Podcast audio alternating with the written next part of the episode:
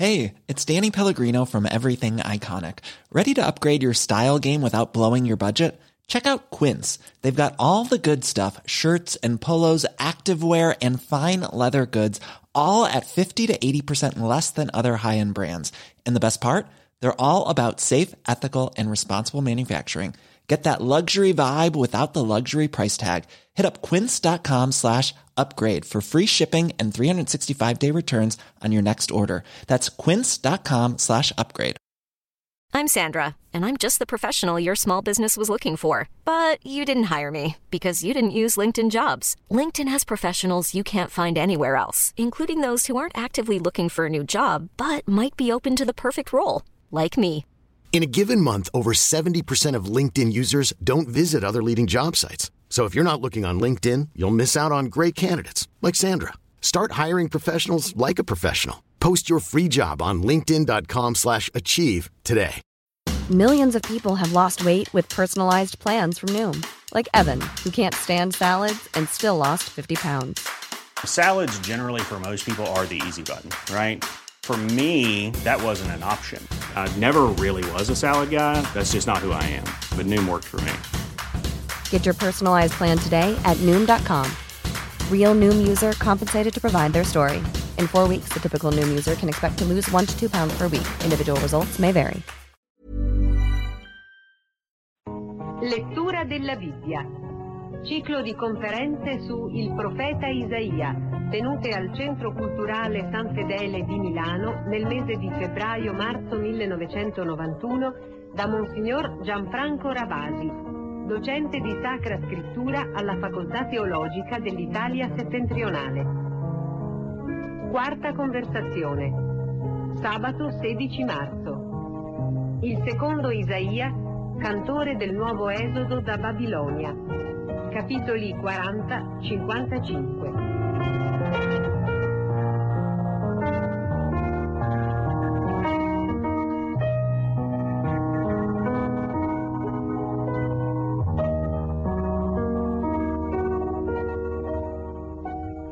Iniziamo questa sera la lettura del secondo Isaia, il cantore dell'esodo di Israele dalla schiavitù di Babilonia, cantore anonimo. Il suo nome appunto è stato definito dagli studiosi con questa espressione tutto sommato banale, secondo Isaia. Già dal 1892 in un commento di uno studioso svizzero di Basilea, Bernard Doom, si sosteneva l'esistenza nell'interno del grande libro di Isaia della presenza di questo grande poeta.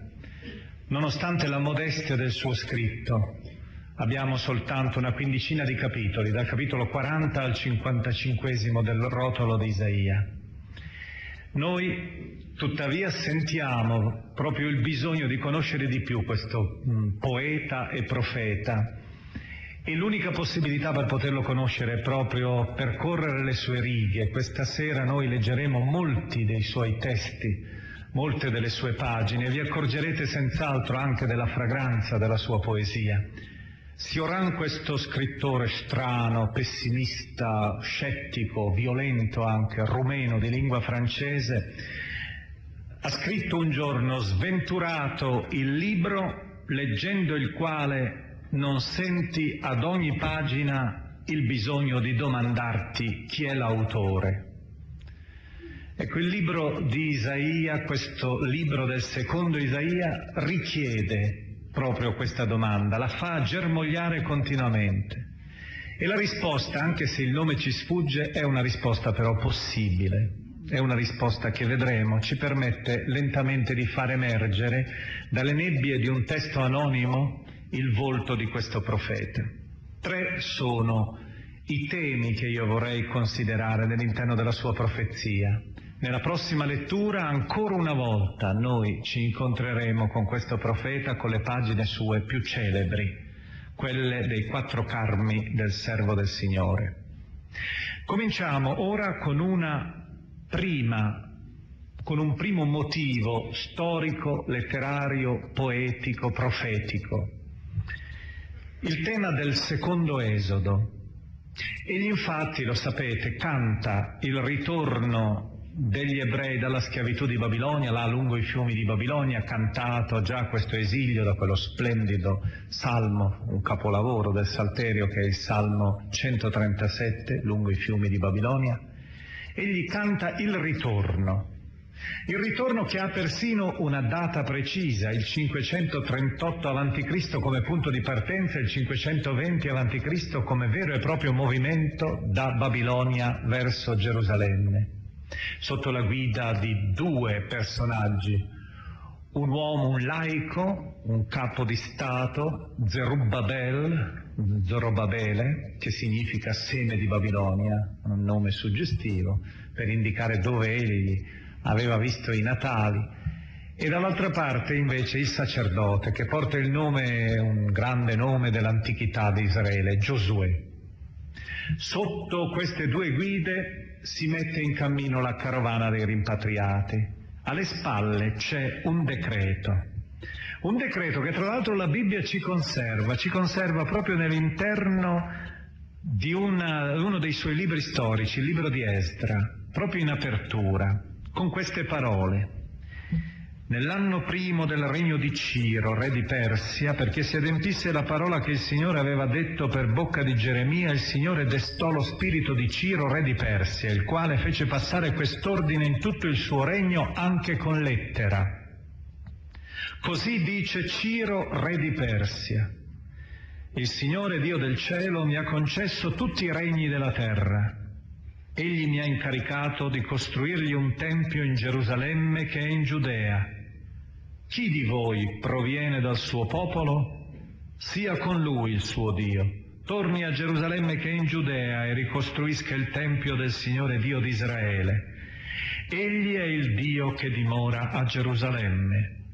Ogni superstite in qualsiasi luogo sia immigrato riceverà dalla gente del luogo argento e oro, beni e bestiame con offerte generose per il Tempio di Dio che è in Gerusalemme.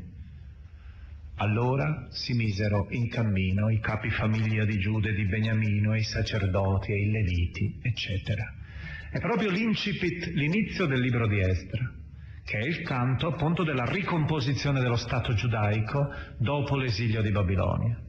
Ebbene, tutto ciò che è espresso in una maniera abbastanza fredda dal narratore storico è espressa con forte tensione spirituale da questo poeta, da questo profeta. Egli canta quel ritorno come se fosse la grande avventura che era sepolta nella memoria dei padri, quell'avventura che costituisce un po' come uno dei grandi punti di riferimento di tutta la Bibbia. L'esodo è una specie di cellula germinale di tutto ciò che poi seguirà. Il Dio della libertà è sempre quel Dio che aleggia alle spalle di Israele. Quel passaggio in mezzo alle acque è veramente come la generazione da un grembo, se poi noi ricordiamo che le acque caotiche, le acque degli oceani del mare sono il simbolo del nulla, a maggior ragione, l'apparire veramente di una nuova vita, di una nuova era, è la nascita dell'Israele eletto, chiamato da Dio in alleanza. E allora questo profeta ricostruisce questa vicenda, la ridipinge nell'interno dell'evento che sta per avvenire. Però su questo noi dobbiamo subito fare una sottolineatura che di solito non è sufficientemente fatta. Tutti immaginano che il ritorno dalla schiavitù di Babilonia sia stata un'avventura esaltante, che quelli, potremmo quasi chiamarli i primi sionisti, hanno compiuto quasi agitando i vessilli della terra della libertà, quasi marciando con gioia verso questo orizzonte di speranza. Niente di più falso. Noi abbiamo proprio l'impressione che gli ebrei, ormai attestati da 40 anni e più a Babilonia, si fossero ormai tranquillamente accomodati a Babilonia. Dopotutto la grande potenza babilonese negli ultimi anni si era sempre di più stemperata anche nella sua forza repressiva, per cui ormai ci si era adagiati. E pensate che l'archeologia nei secoli successivi, anzi nei decenni vicini a noi, ha mostrato anche il perché segreto, nascosto, di questo non eccessivo desiderio di abbandonare Babilonia per ritornare alla terra dei padri, al focolare nazionale delle, della generazione precedente. Infatti abbiamo trovato delle tavolette con dei conti finanziari di due banche, grosse banche babilonesi, una è la celebre Murashu che ha lasciato proprio una documentazione molto ricca, che erano di proprietà di ebrei i quali si erano perciò ben insediati nelle strutture finanziarie ed economiche già di Babilonia. E allora dobbiamo leggere il, l'appello del secondo Isaia come un appello per scuotere le coscienze. Ed è proprio questo, per questa ragione che vi farò fissare l'attenzione su un termine che ha dato un po' il titolo a questo libro. Il termine lo leggeremo tra poco proprio nell'apertura del libro, ma prima di leggerlo vorrei farvi sentire come il profeta mette in sovrimpressione, o in filigrana se volete, o in dissolvenza, i due eventi, l'antico evento e l'attuale che sta per compiersi. Ascolteremo ora un testo tratto dal capitolo 43 dei versetti 14-21. Ci sono, il poeta usa spesso tecniche impressioniste, ci sono i clamori arroganti degli aguzzini, gli aguzzini babilonesi del passato. Questi clamori, tipici dell'arroganza del vincitore, cominciano lentamente a sfumare e diventano grida di paura, di lutto. Abbiamo subito dopo una strada nel mare, è l'antica strada nel mare del primo esodo che ora si presenta davanti ai nostri occhi e sotto i piedi quasi idealmente Israele calpesta le potenze del passato terribili. Pensiamo che cos'era Nebuchadnezzar, Nabucodonosor, ora ridotto a un lucignolo che sta estinguendosi. E ancora, ecco la grande novità che germoglia, un'immagine vegetale per rappresentare proprio questa primavera della storia e l'immagine tanto cara al secondo Isaia, un'immagine che voi tutti conoscete perché noi la sentiamo nella liturgia tutti gli anni in avvento e l'abbiamo già sentita quando abbiamo letto la seconda, tempo fa leggendo Daniele, la seconda escatologia, la seconda apocalisse, l'apocalisse minore di eh, Isaia quella del capitolo 34-35. Nel capitolo 35 si descriveva la fioritura del deserto. È un tema che ricorre ancora ripetutamente all'interno di queste pagine, il tema del deserto che fiorisce, per esempio nel capitolo 41, versetti 17-20, farò scaturire fiumi su brulle colline, fontane in mezzo alle valli, cambierò il deserto in un lago d'acqua, la terra arida in sorgenti, pianterò cedri nel deserto, acace, mirti e ulivi, porrò nella steppa cipressi, olmi insieme con abechi, eccetera. Ancora ritorna il tema del deserto fiorito. Ma ecco, ascoltiamo questo testo del capitolo 43, vera e propria celebrazione del secondo esodo, l'esodo da Babilonia. Così dice il Signore, vostro Redentore, il Santo di Israele. Per amor vostro l'ho mandato contro Babilonia, questo innominato, e conosceremo poi chi è questo innominato e farò scendere tutte le loro spranghe. E quanto ai Caldei, ai Babilonesi, muterò i loro clamori in lutto. Io sono il Signore, il vostro Santo, il Creatore di Israele, il vostro Re. Così dice il Signore, che offrì una strada nel mare e un sentiero in mezzo ad acque possenti, che fece uscire carri e cavalli, esercito ed eroi insieme, Essi giacciono morti, mai più si rialzeranno, si spensero come un lucignolo, sono estinti. Non ricordate più le cose passate, non pensate più alle cose antiche. Ecco, faccio una cosa nuova. Proprio ora, germoglia, non ve ne accorgete? Aprirò anche nel deserto una strada, immetterò fiumi nella steppa mi glorificheranno le bestie selvatiche, sciacalli e struzzi, perché avrò fornito acqua al deserto, fiumi alla steppa, per dissetare il mio popolo, il mio eletto, il popolo che io ho plasmato per me, celebrerà le mie lodi. Ecco, questa rappresentazione potente, vedete, ma con quel tono, lo sentite già, di coinvolgimento. Ma non lo capite che è una cosa nuova, che non ci si può fermare qui, adagiati all'estero, in una vita così quotidiana, insignificante, quando ci attende una missione. Il deserto è il giardino di Dio, dice un proverbio arabo. Di qui il Signore dei fedeli ha tolto ogni animale, ogni essere superfluo, perché ci fosse un posto dove egli potesse passeggiare in pace. Questo amore per il deserto tipico dell'Oriente che ora viene però, vedete, mutato. Deserto come giardino. Il deserto resta giardino, ma quando tu stai marciando verso la libertà è veramente come il parco di Dio, in cui Dio passeggia senza essere disturbato da presenze superflue e inutili. Iniziamo ora la lettura del testo vero e proprio, come vi ho detto. La prima, le prime righe hanno sempre questo tema, il ritorno. E ho detto, bisogna badare molto ad un verbo, è il famoso consolate, consolate il mio popolo. Questo verbo è stato scelto intenzionalmente dal profeta per rispondere probabilmente alle lamentazioni.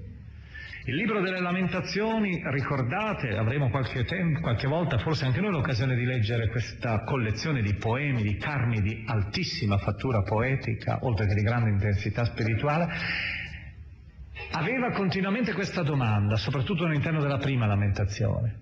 Non c'è chi consoli? Era una domanda. Il profeta risponde, consolate ora il mio popolo. E notate bene una cosa, l'ebraico però non ne sarebbe da tradurre con consolare e ci permette di capire allora qual era la funzione della predicazione di questo profeta anonimo, profeta del ritorno. In ebraico il verbo usato, nicham, è un verbo che indica piuttosto il prendere forza, è confortare nel senso etimologico del termine, alzarsi, non lasciarsi cadere le braccia, mettersi in cammino. Allora capite che date una scossa a questo popolo inerte, dice il Signore, parlate al cuore di Gerusalemme e gridatele, è finita la tua schiavitù, è stata scontata la tua iniquità perché hai ricevuto dalla mano del Signore doppio castigo per tutti i tuoi peccati. Doppio castigo, un castigo completamente purificatorio. Ormai siete pronti per tornare. Bisogna alzarsi e muoversi. Ed ecco ancora una volta, attraverso una voce misteriosa, il profeta immagina probabilmente di essere nella corte celeste, la descrizione della sua vocazione, come era avvenuto anche per Isaia, capitolo sesto, il primo Isaia. E nella corte celeste egli, quasi abbacinato, sospeso, sente una voce. E questa voce che grida misteriosa nel nome di Dio è una voce che ha per simbolo ancora una volta la strada, la strada nel deserto. Solo che l'immagine ora ha alcune caratteristiche che noi non riusciamo a capire se non ci rifacciamo al mondo, alla cultura, all'orizzonte entro cui parlava questo profeta. Io ve lo dico prima di leggerlo perché poi questo testo l'avete tutti in mente perché è citato anche per il Battista dai Vangeli. Ed è una lettura che forse è un luogo comune, mentre in realtà ha un riferimento storico preciso. Il profeta dice di preparare una strada che sia completamente rettilinea e completamente pianeggiante, per cui bisogna tagliare colline e riempire valli, ter- facendo enormi terrapieni. Un'impresa straordinaria. Ma perché? Che senso ha? Ricordiamo tutti i ricami spirituali che si sono fatti sulla superbia dei monti, ma non è questo il senso. Il significato è un altro, è davanti agli occhi degli ascoltatori e davanti anche agli occhi vostri. Io credo se qualcuno di voi è stato in Egitto e ha visto, non so, i viali delle Sfingi davanti ai templi di Karnak, di Luxor, oppure la grande, stupenda via processionale di Ishtar davanti al Tempio di Babilonia, tutta trasferita dalla barbarie, da altre barbarie occidentali non solo quelle dei bombardamenti, ma la barbarie del passato degli archeologi, trasferite integralmente con la porta di Ishtar nel museo di Berlino. Erano strade completamente pianeggianti e rettilinee le strade processionali, perché si doveva andare a Dio solennemente, in processione, senza fatica, con gioia, quasi con una meta che non conoscesse deviazione e tortuosità. Ed ecco allora il profeta che dice, da Babilonia fino a Gerusalemme, questa marcia che stiamo facendo è una processione. È una processione sacra, ma è soprattutto un cammino festoso. Arriviamo con estrema facilità perché subito ci attende la nostra liberazione, ci attende la nostra patria, ci attende la nostra terra. Non faremo fatica, mettiamoci in cammino. Eccola le sue parole. Una voce grida, nel deserto preparate la via al Signore, appianate nella steppa la strada per il nostro Dio. Ogni valle sia colmata, ogni monte e colle siano abbassati, il terreno accidentato si trasformi in piano e quello scosceso in pianura. Allora si rivelerà la gloria del Signore e ogni uomo la vedrà, perché la bocca del Signore ha parlato.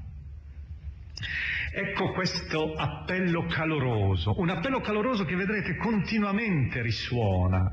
Il profeta immagina già, proprio nella prima pagina ancora, adesso leggeremo alcuni versetti, tre versetti, che mostrano Immagina che già Dio sia corso avanti o abbia mandato un suo araldo, un suo messaggero che è già sui monti che stanno vicini a Gerusalemme, sta vedendo la carovana, la processione che avanza, questa di coloro che hanno preso forza e che si sono mossi. E il profeta usa un termine ebraico, bisser, che è tradotto dai 70 in greco, giustamente, con la parola euangelizomai, l'Evangelo. Il secondo Isaia è un cantore del Vangelo, della buona notizia, dell'alba che sta per sorgere, del nuovo orizzonte storico entro cui bisogna immettersi. Sali su un alto monte, tu che rechi liete notizie in Sion. Alza la voce con forza, tu che rechi liete notizie in Gerusalemme. Alza la voce, non temere. Annunzia alle città di Giuda Ecco il vostro Dio, ecco il Signore viene con potenza, con il braccio egli detiene il dominio, ecco egli ha con sé il premio, i suoi trofei lo precedono, la parata del Signore che precede la processione. Come un pastore, Dio ritorna ad essere ancora il pastore di Israele dopo il silenzio dell'esilio, della distruzione di Gerusalemme. Come un pastore egli fa pascolare il gregge con il suo braccio lo raduna, porta gli agnellini sul petto e conduce pian piano le pecore madri, la rappresentazione dei bambini e delle madri che sono sostenute dal pastore, da Dio, che sta guidando questa grande marcia. E penso che qualcheduno, gli appassionati di musica, avranno sentito in questo testo, che è il capitolo 40, i versetti 9 e 11, avranno sentito nel versetto 9 forse il testo musicato splendidamente da Handel nel Messia. È la voce del contralto che canta queste parole. Sali su un alto monte, tu che rechi liete notizie in Sia. Ancora l'ultimo testo che vorrei leggervi per il ritorno, per il tema del ritorno. Il profeta anche dice una cosa, per ritornare non siamo soli, abbiamo la guida di Dio, ma abbiamo anche una congiuntura politica concreta che ci fa, che ci permette di rientrare. E qui il profeta, nell'interno di questo suo libretto non molto eccessivo, ha distribuito quattro o cinque carmi dedicati a questo personaggio, invitando quindi gli ascoltatori a schierarsi politicamente dalla parte di un personaggio concreto, storico, di cui si dà persino il nome. E questo nome, tutti lo sapete, è Ciro. Tra l'altro Ciro in persiano, Kurash, significa pastore. Ciro è la guida. Ora viene presentato mentre realizza questo suo sorprendente, lo dobbiamo dire anche noi oggi, perché aveva un esercito certamente inferiore a quello di Babilonia, sia pure con l'appoggio pesante dei Medi, i Medi erano più guerriglieri, erano più combattenti dei persiani. Egli avanza e il suo avanzare, dice il profeta, è come continua a parlare dei passi e dei piedi. Ogni passo è una vittoria. e i suoi piedi non toccano neppure la terra, sembra quasi un volo radente la terra, tanto egli riesce a passare di trionfo in trionfo.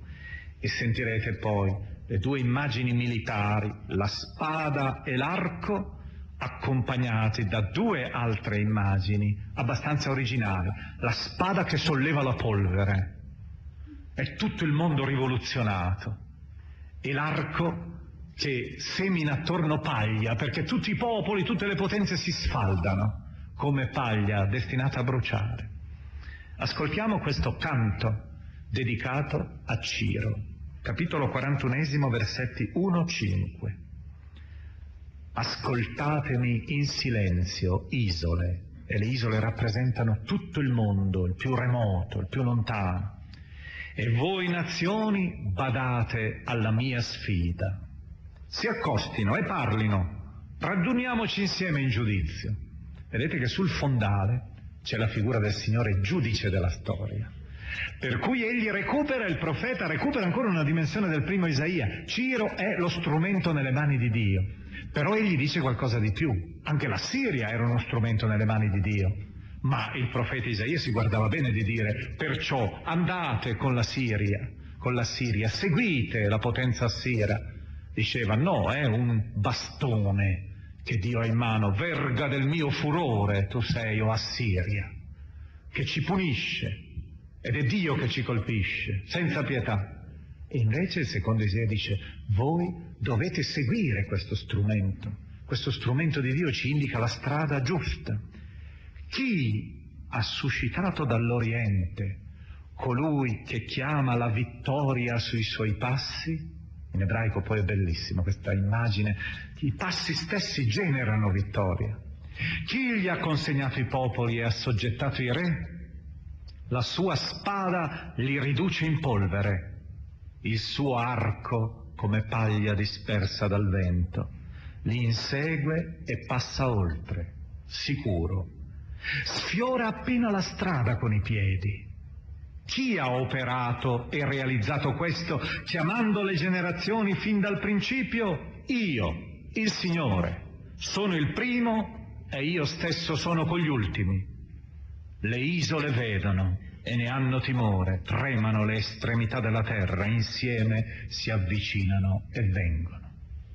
Questa specie di spettacolo planetario di questo Signore enorme che usa il suo servo Ciro, in un altro punto si dice il mio messia Ciro, mio consacrato.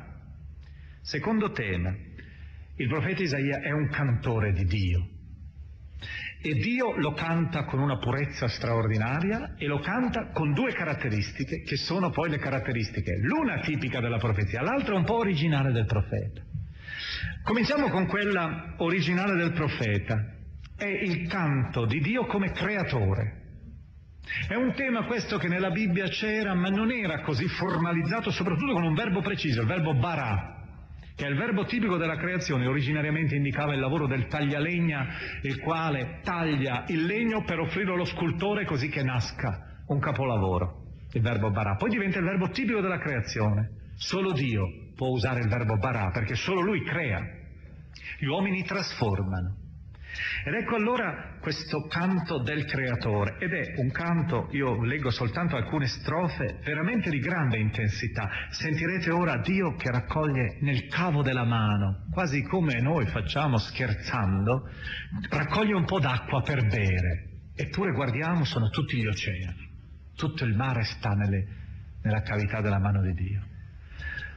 Allarga la sua mano, il suo palmo, e questo palmo riesce a misurare tutto il firmamento, le infinite distese siderali.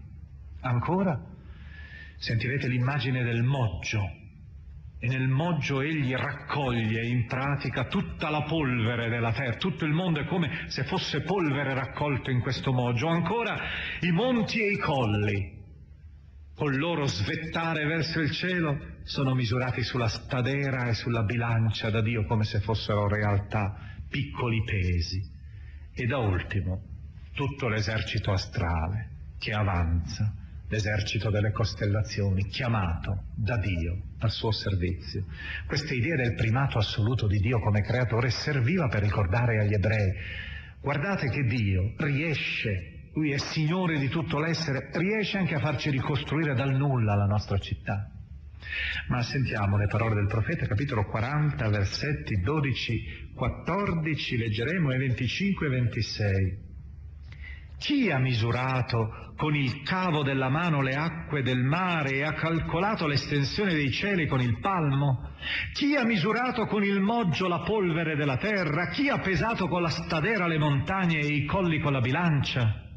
Chi ha diretto lo spirito del Signore quando era architetto che architetto? Creava questa cattedrale cosmica e come il suo consigliere gli ha dato suggerimenti, a chi ha chiesto consiglio perché lo istruisse, gli insegnasse il sentiero della giustizia, lo ammaestrasse nella scienza e gli rivelasse la via della, della prudenza? E ancora leggiamo nei versetti 25 e 26. A chi potreste paragonarmi quasi che io gli sia pari, dice il santo Dio per eccellenza? Levate in alto i vostri occhi e guardate. Pensate un po' al culto degli astri dell'Antico Oriente, i persiani, i babilonesi anche. La stella abbiamo già ricordato, simbolo imperiale. Chi ha creato quegli astri?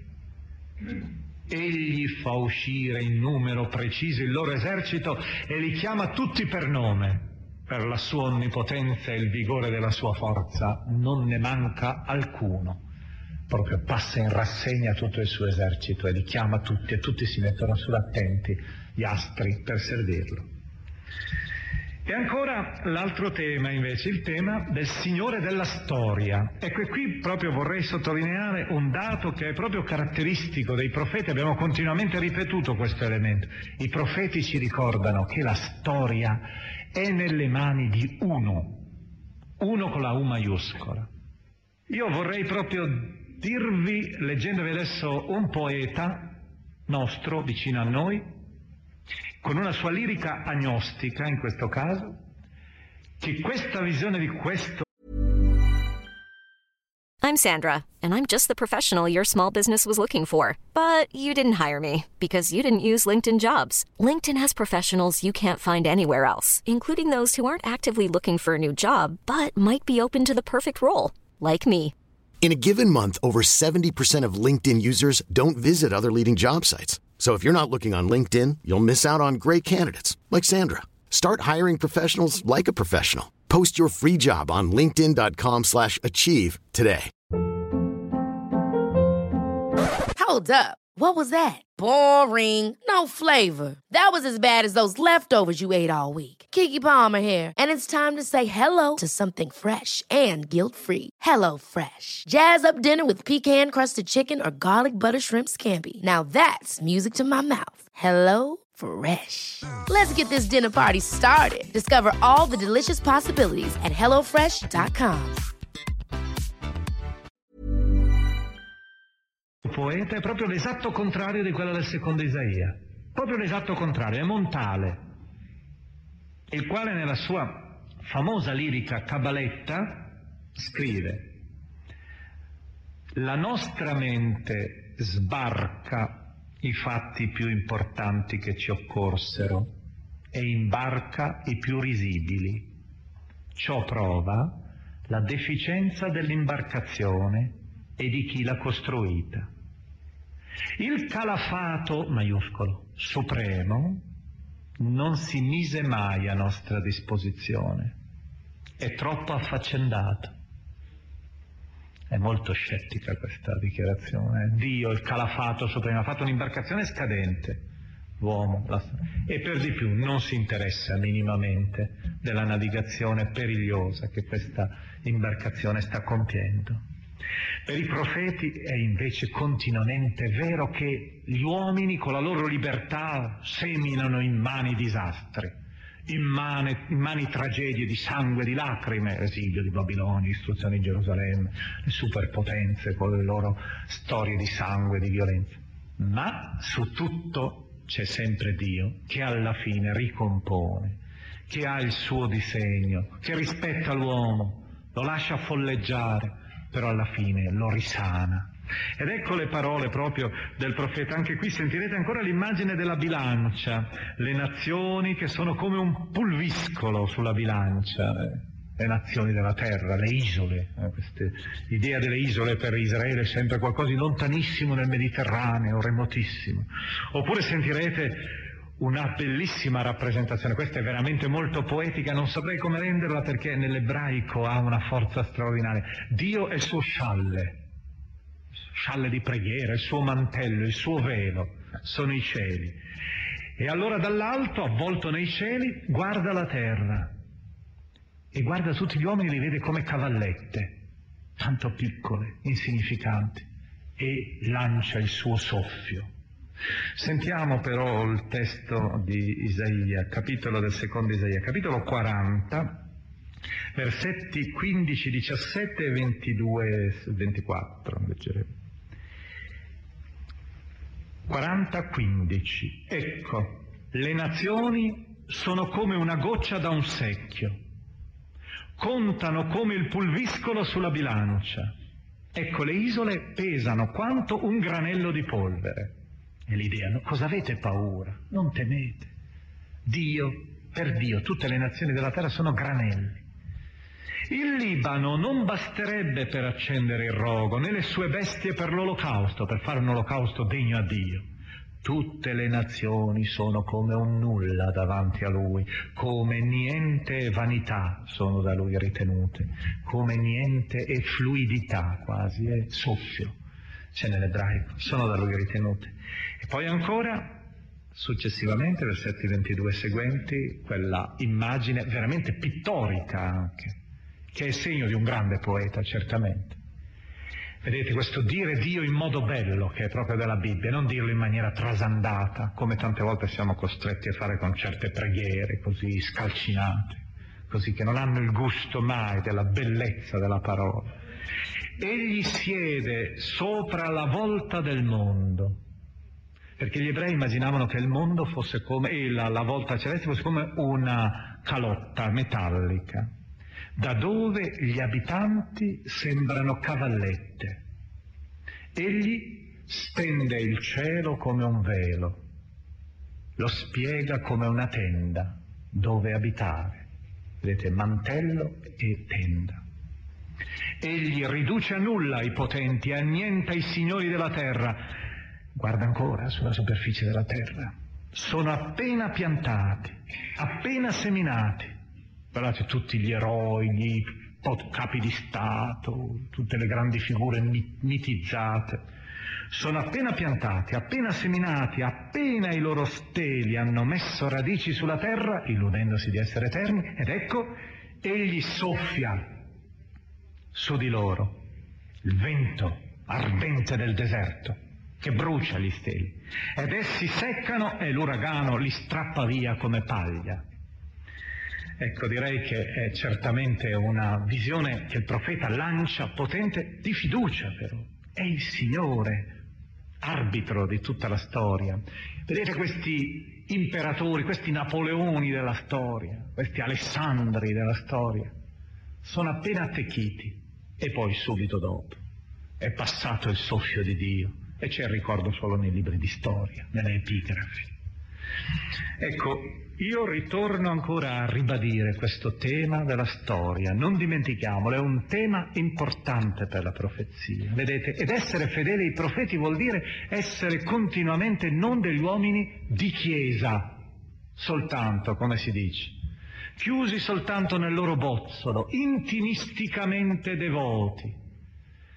Dio si rivela come il Signore della storia nell'interno dei profeti. Certo, ripetiamo, è proprio l'esatto contrario del pessimismo storico, del pessimismo nei confronti della storia a cui siamo molto abituati dal pensiero contemporaneo.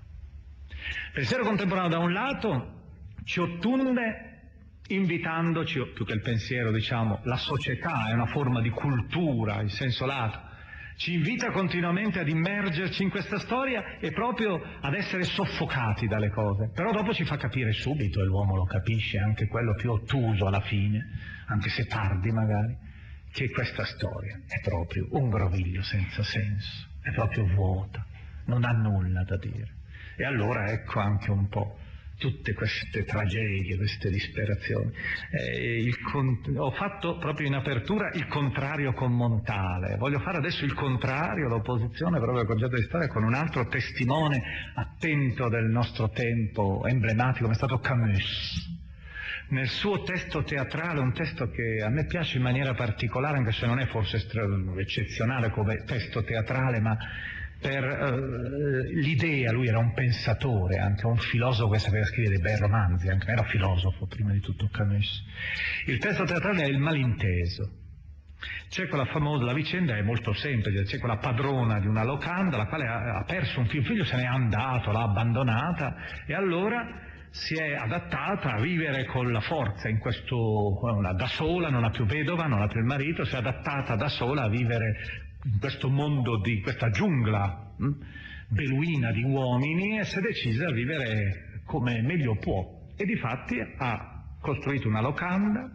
In questa locanda pratica in pratica quasi sistematicamente spersa in una landa desolata pratica sistematicamente il delitto per riuscire ad impadronirsi dei beni degli ospiti. E un giorno arriva una coppia e questa coppia viene accolta e poi alla fine, quando compresi che sono due da soli, che non hanno alle spalle una storia e che hanno però dei beni, la donna riesce, con la compiacenza di un servo e un vecchio servo, riesce ad uccidere questa, eh, il marito di questa coppia.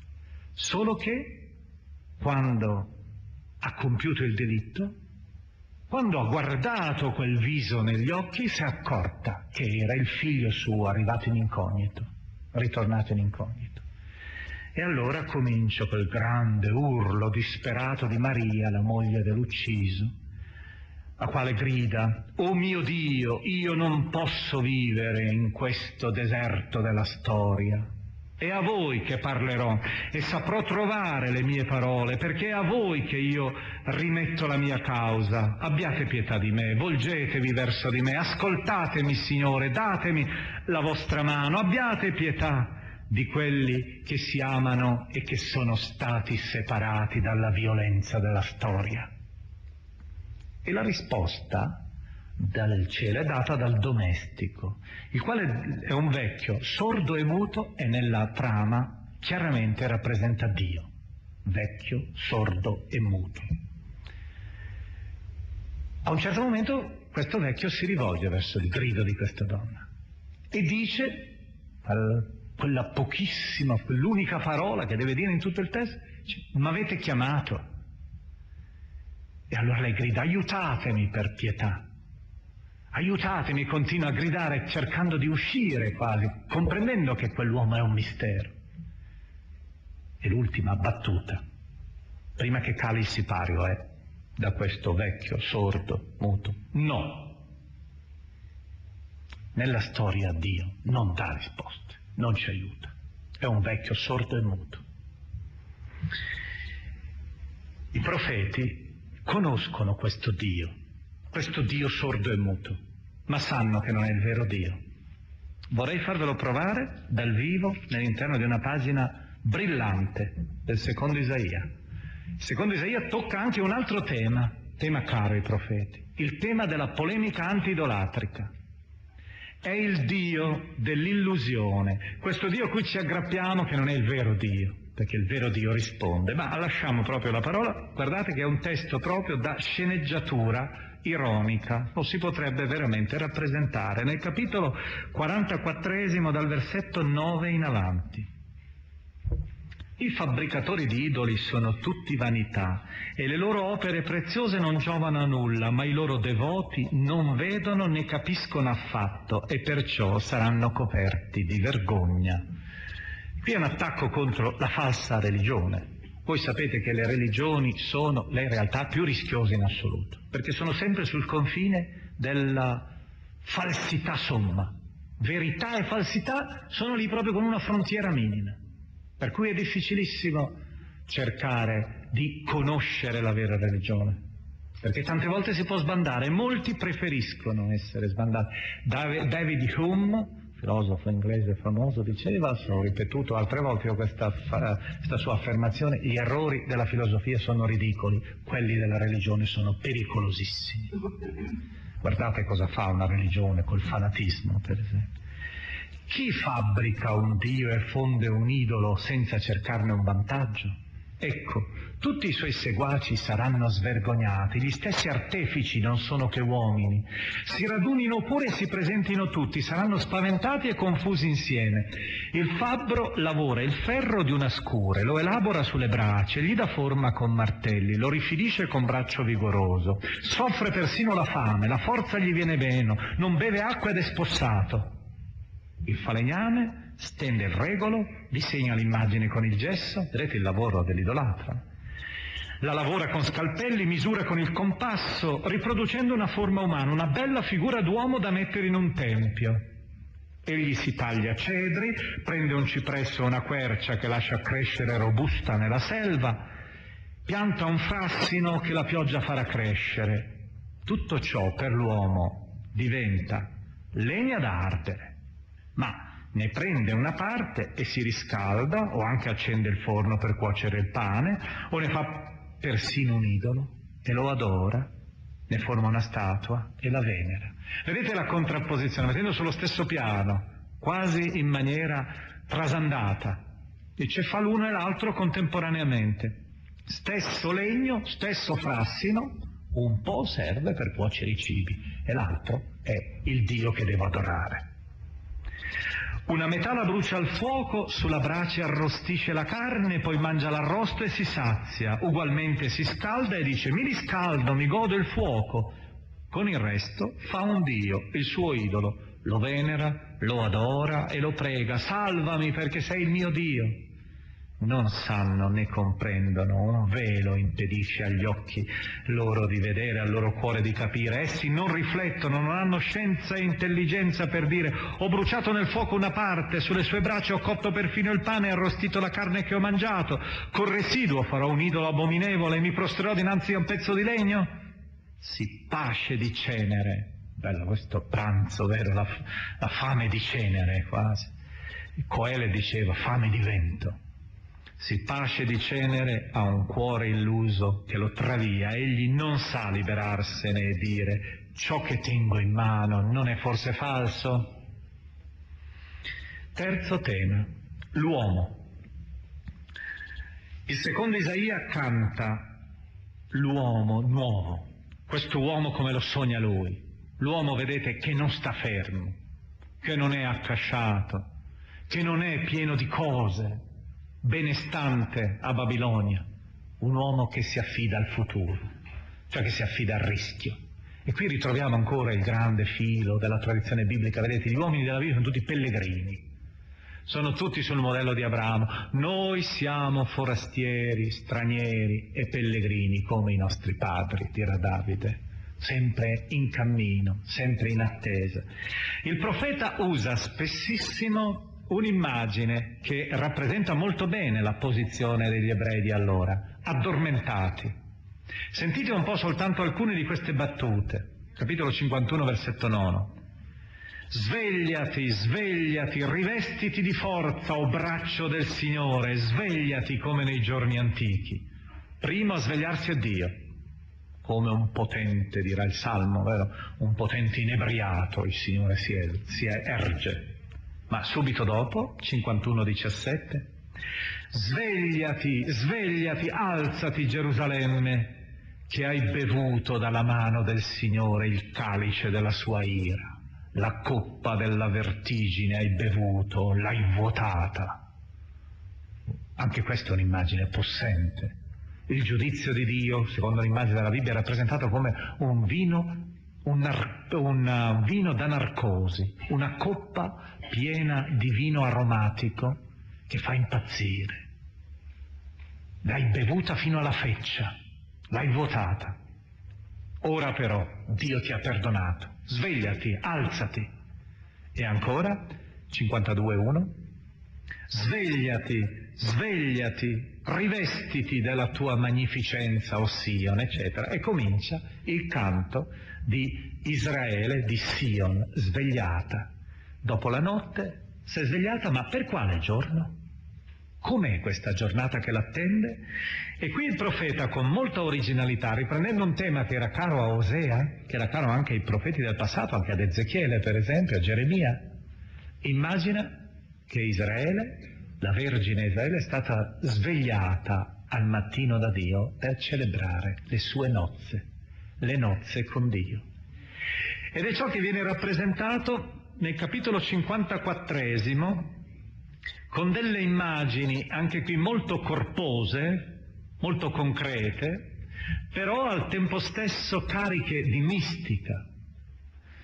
L'immagine per esempio è quella di una donna prosperosa, come secondo i canoni dell'antico Oriente, dell'antico e recente Oriente anche, la quale riesce a partorire molto riesce ad avere molti figli, fecondissima, eh, ritorno, farà crescere ancora il popolo.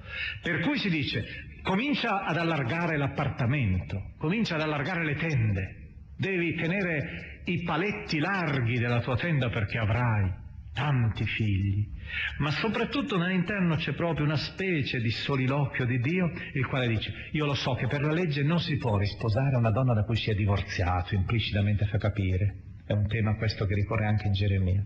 Perché proprio per il libro del Deuteronomio, dopo che si è divorziato da una donna, non la si può più risposare, secondo la legge Deuteronomio capitolo 24.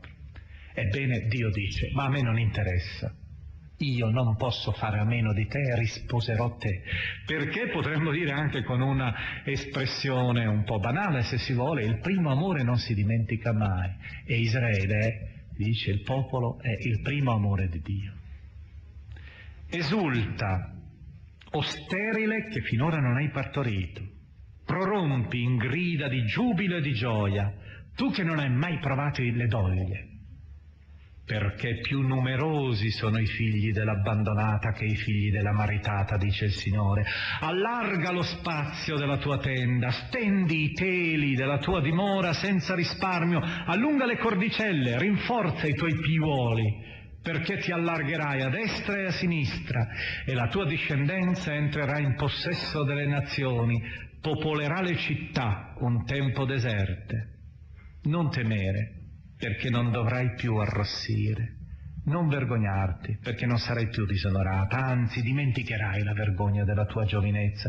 Non ricorderai più il disonore della tua vedovanza, perché tuo sposo è il tuo creatore. Signore degli eserciti è il suo nome, tuo Redentore è il Santo di Israele, è chiamato Dio in tutta la terra. Come una donna abbandonata e con l'animo afflitto, il Signore ti ha richiamata. Viene forse ripudiata la donna sposata in gioventù, dice il tuo Dio?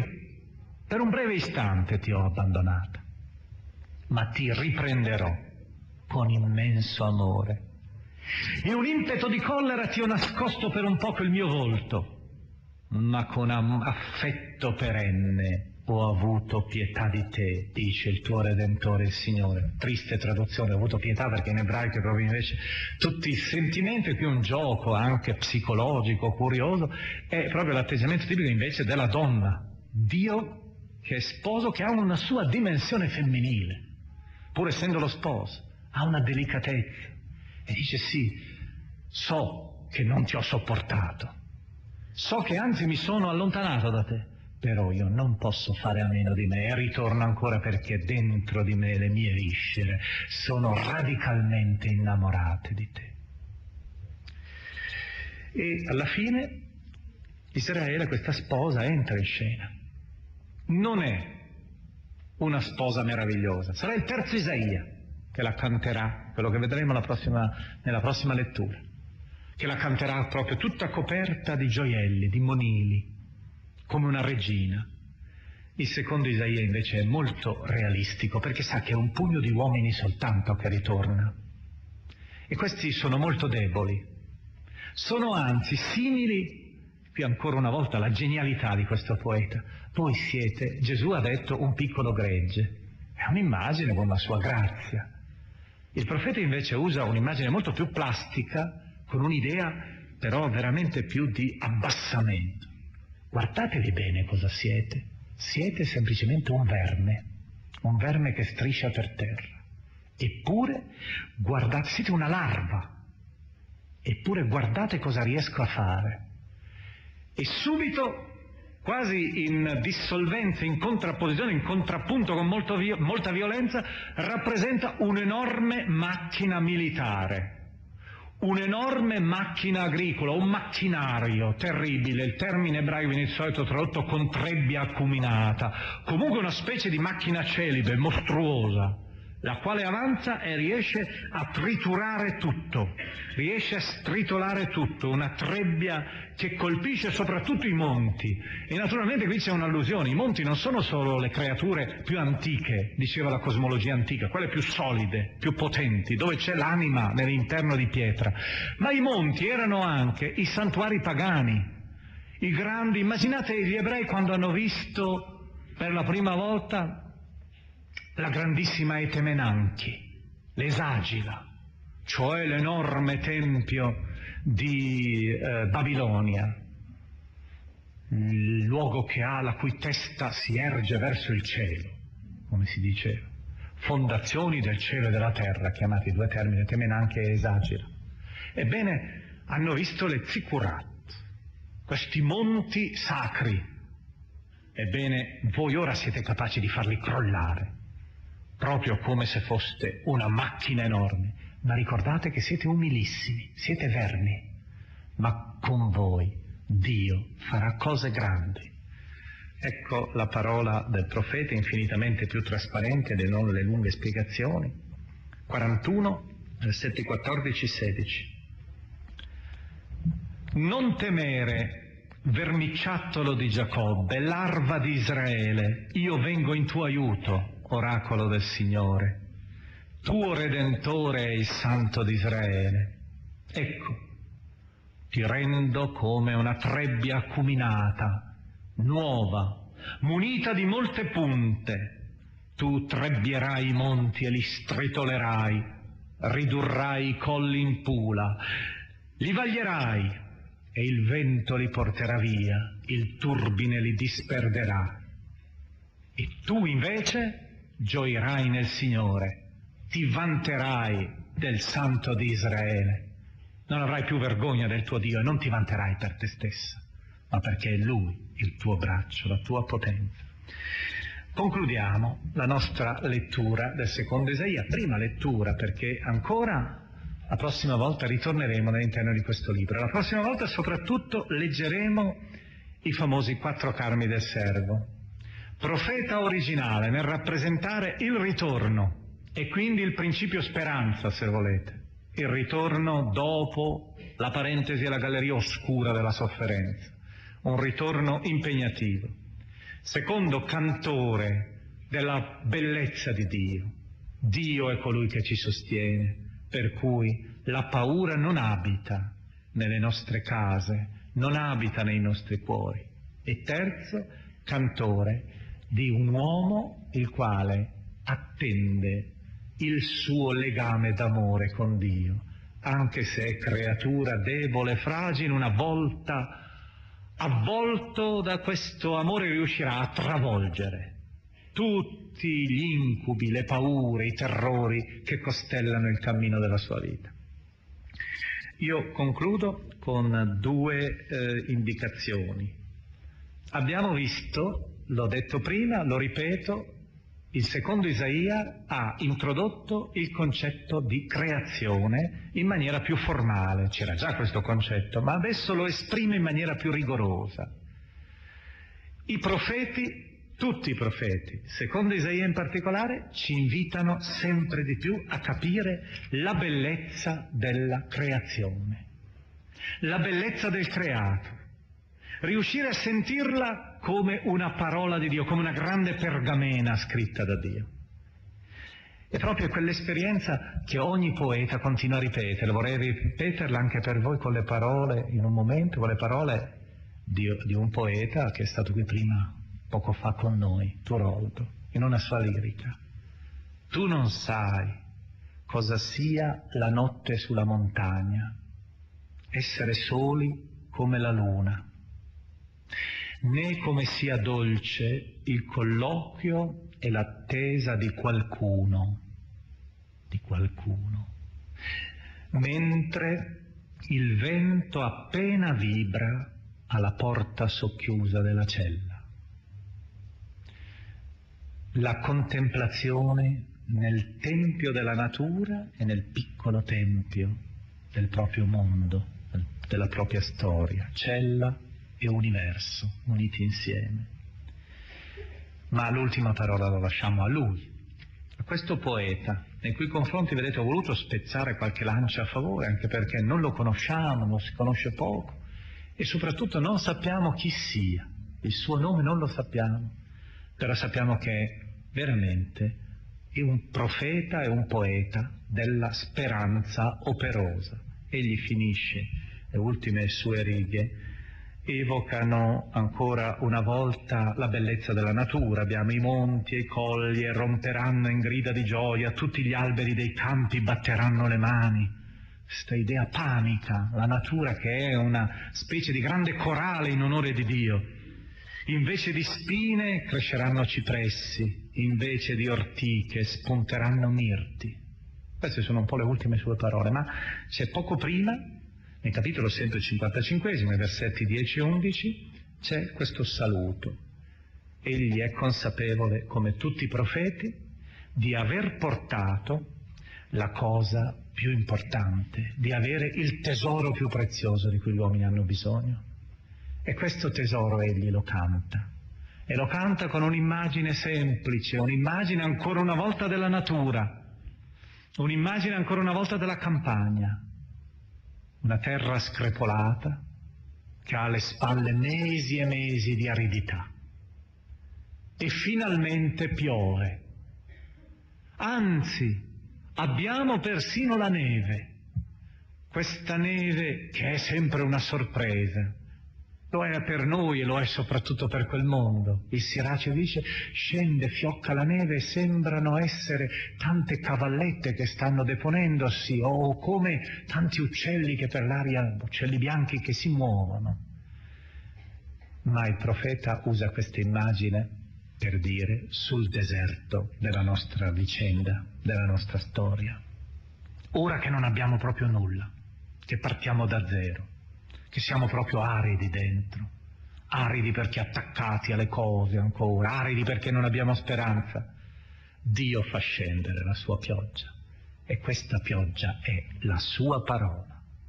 E questa parola fa fiorire tutto e torna ancora a Dio, perché la parola di Dio non finisce mai, è come la pioggia che una volta scesa sulla terra e fecondata la terra, ritorna nel cielo per riapparire ancora quando la terra sarà ancora arida. Capitolo 55, versetti 10 e 11.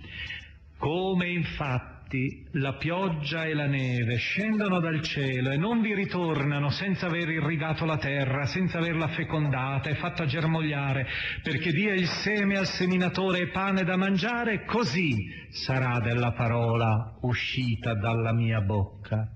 Non ritornerà a me senza effetto, senza aver operato ciò che desidero, senza aver compiuto ciò per cui l'ho mandata.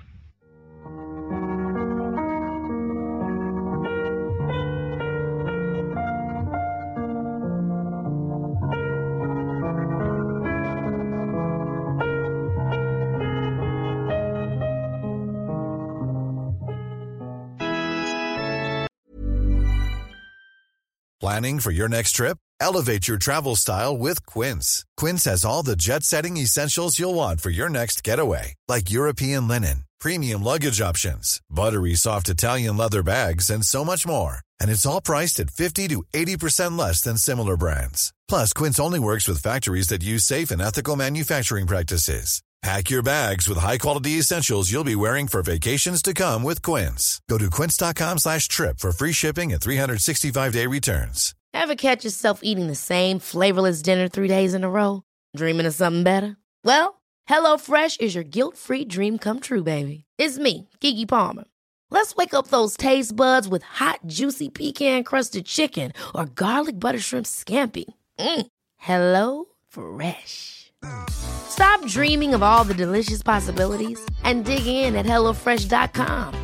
Let's get this dinner party started. Why don't more infant formula companies use organic, grass fed whole milk instead of skim? Why don't more infant formula companies use the latest breast milk science? Why don't more infant formula companies run their own clinical trials? Why don't more infant formula companies use more of the proteins found in breast milk? Why don't more infant formula companies have their own factories instead of outsourcing their manufacturing? We wondered the same thing. So we made ByHeart, a better formula for formula. Learn more at byheart.com.